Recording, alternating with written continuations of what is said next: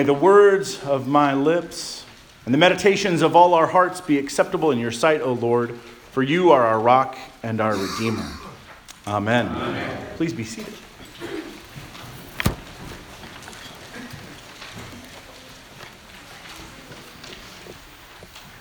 The saying goes that if you want to hear God laugh, you should tell him your plans.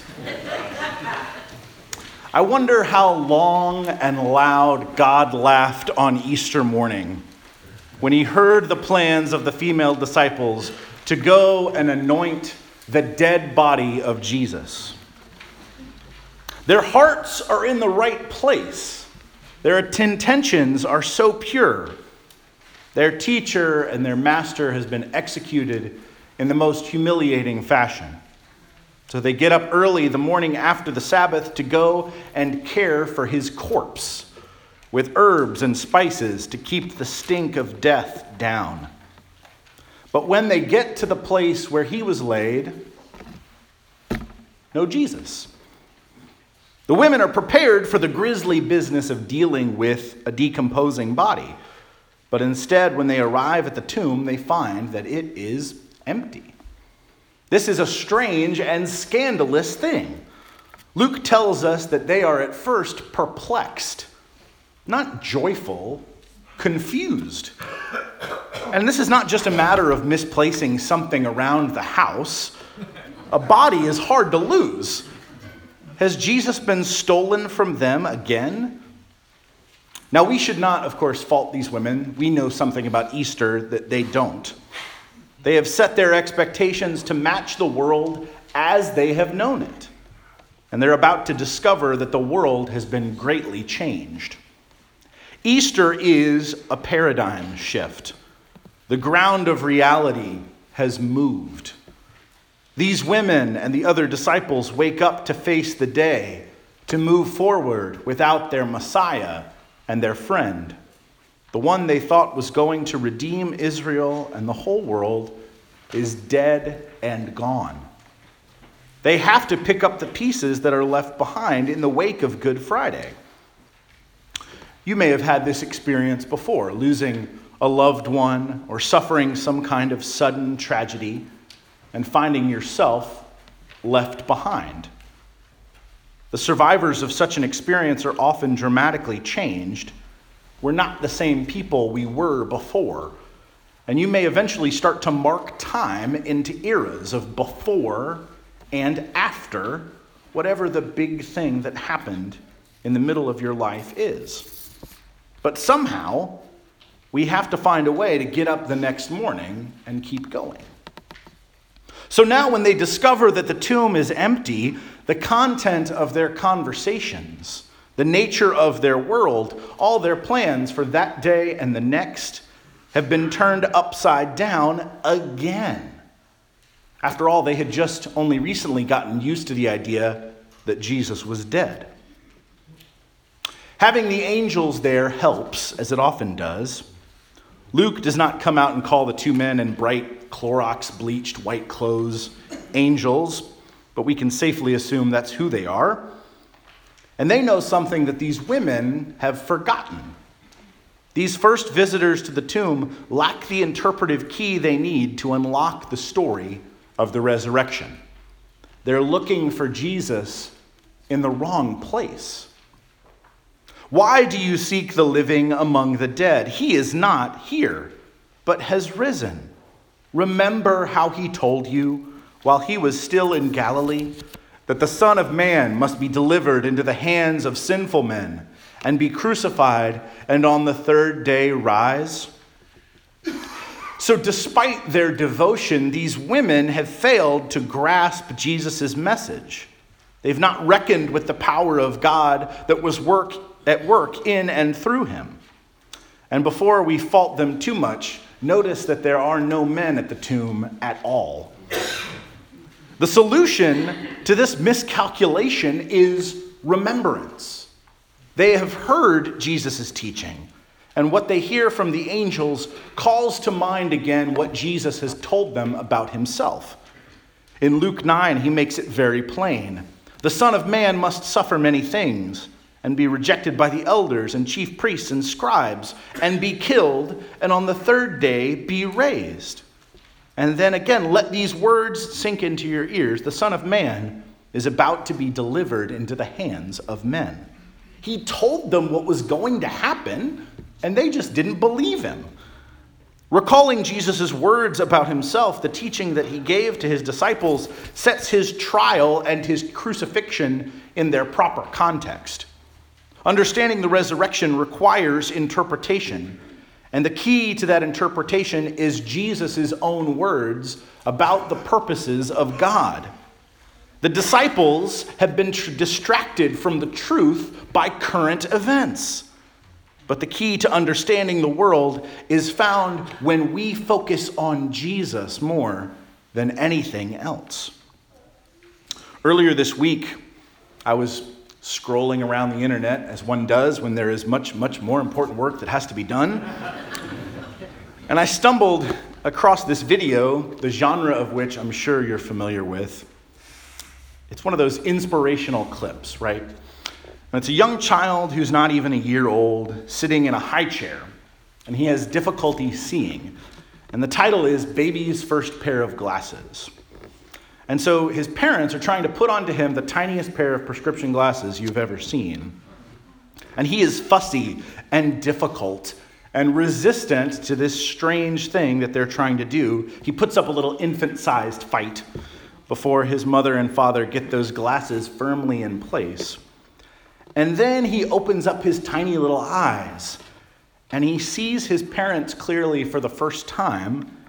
And at first, you can tell he is nervous almost in shock. His eyes get very wide, and then his face brightens, and he smiles, and he laughs. And it's obvious that being able to see clearly has made a huge difference in how this little boy experiences and interacts with the world around him. The remembrance of Jesus' words is a moment like that, because by them you can see everything else. The disciples come to themselves like when you wake suddenly from a bad dream. And they understand that the empty tomb is not perplexing, but glorious. Jesus did tell them that there would be suffering ahead, but that he would be vindicated in the end.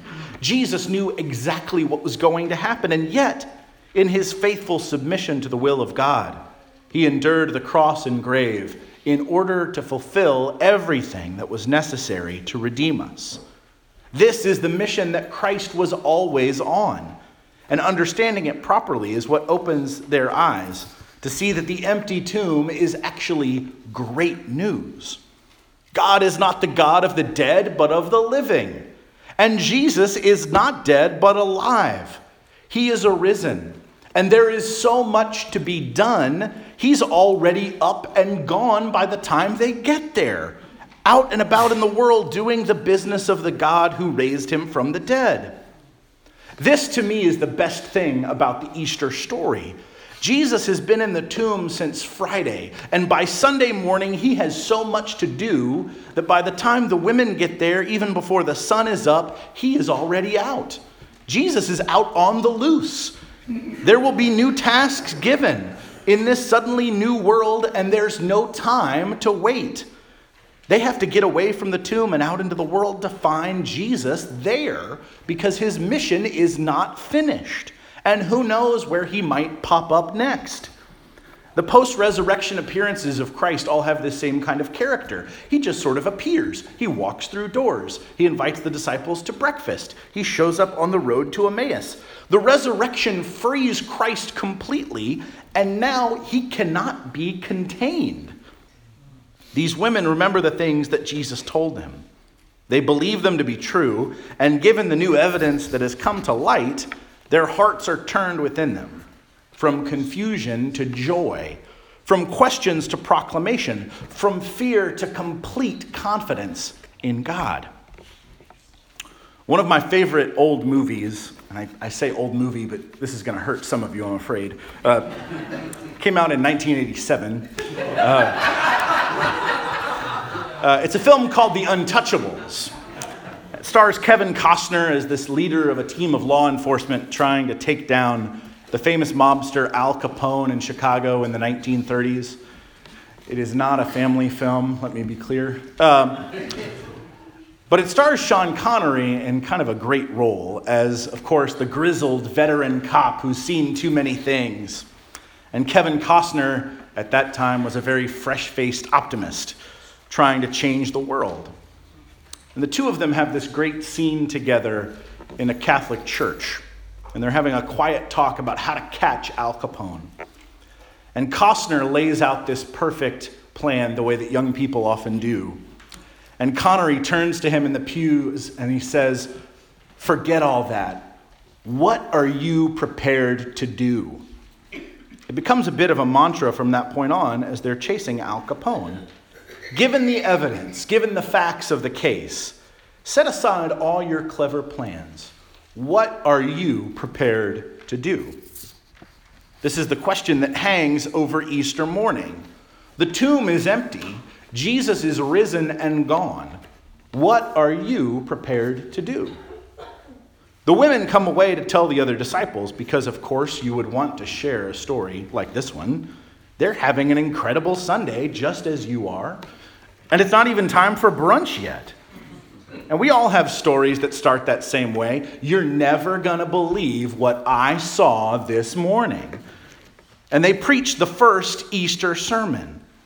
They run back to the others to testify to all of the things that they have seen and heard, and they enlighten them about the new significance of Jesus' previous statements in light of his suffering death and now the shocking emptiness of his tomb.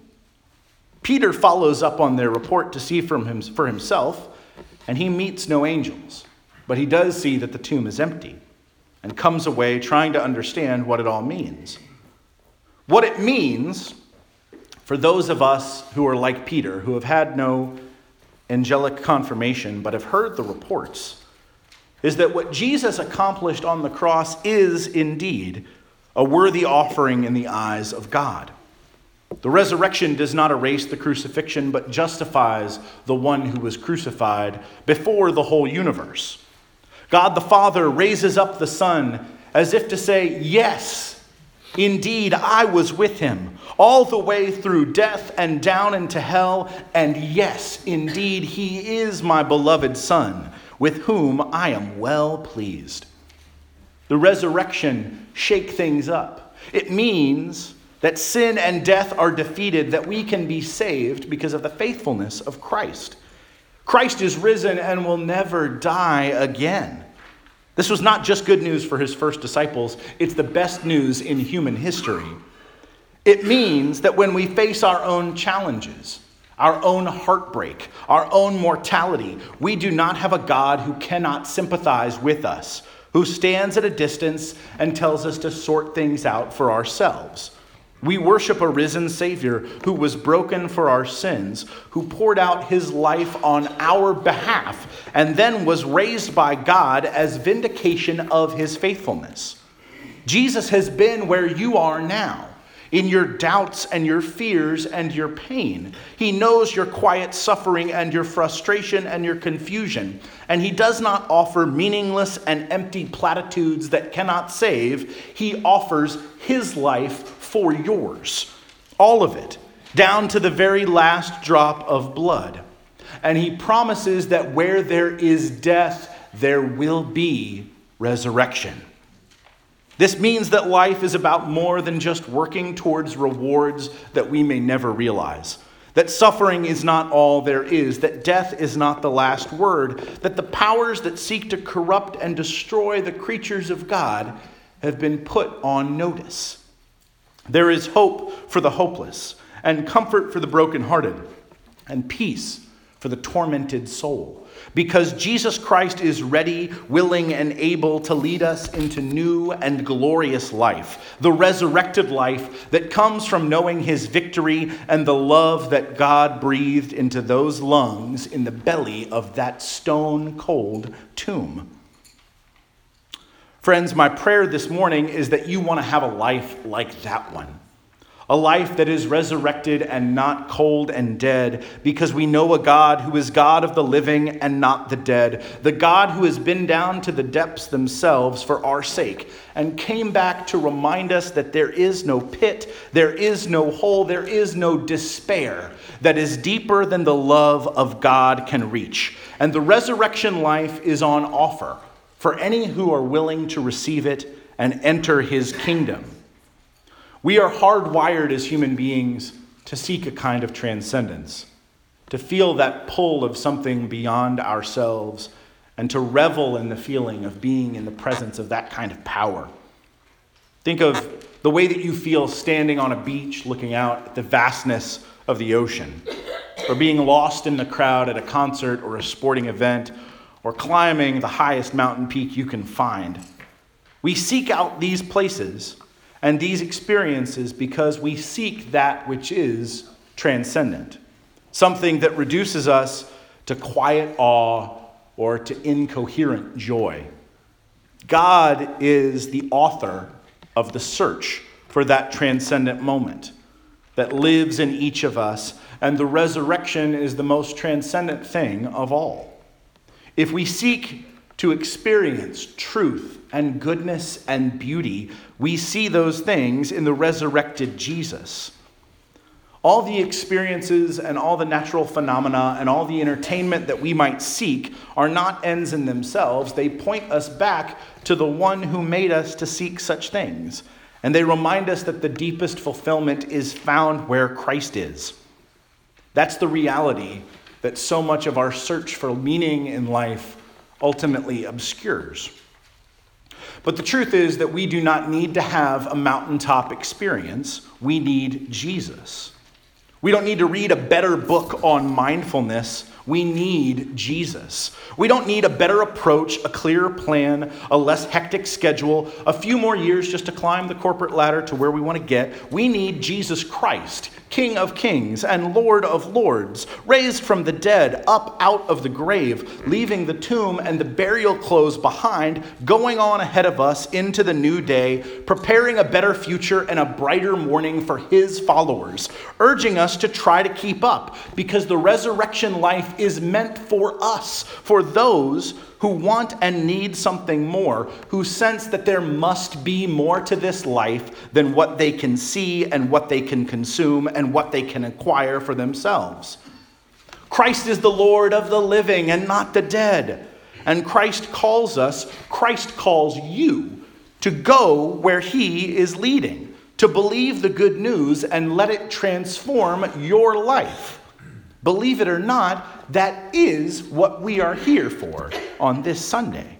The time is now, the day is here. If you're waiting for a sign, if you're waiting for a word from the Lord, looking to see what it is God might want you to do, the answer is to go where the risen Jesus is going back into the broken world that crucified him, to proclaim the end of all that and to announce forgiveness of sins, hope for the hopeless, freedom for captives, and resurrection for the dead.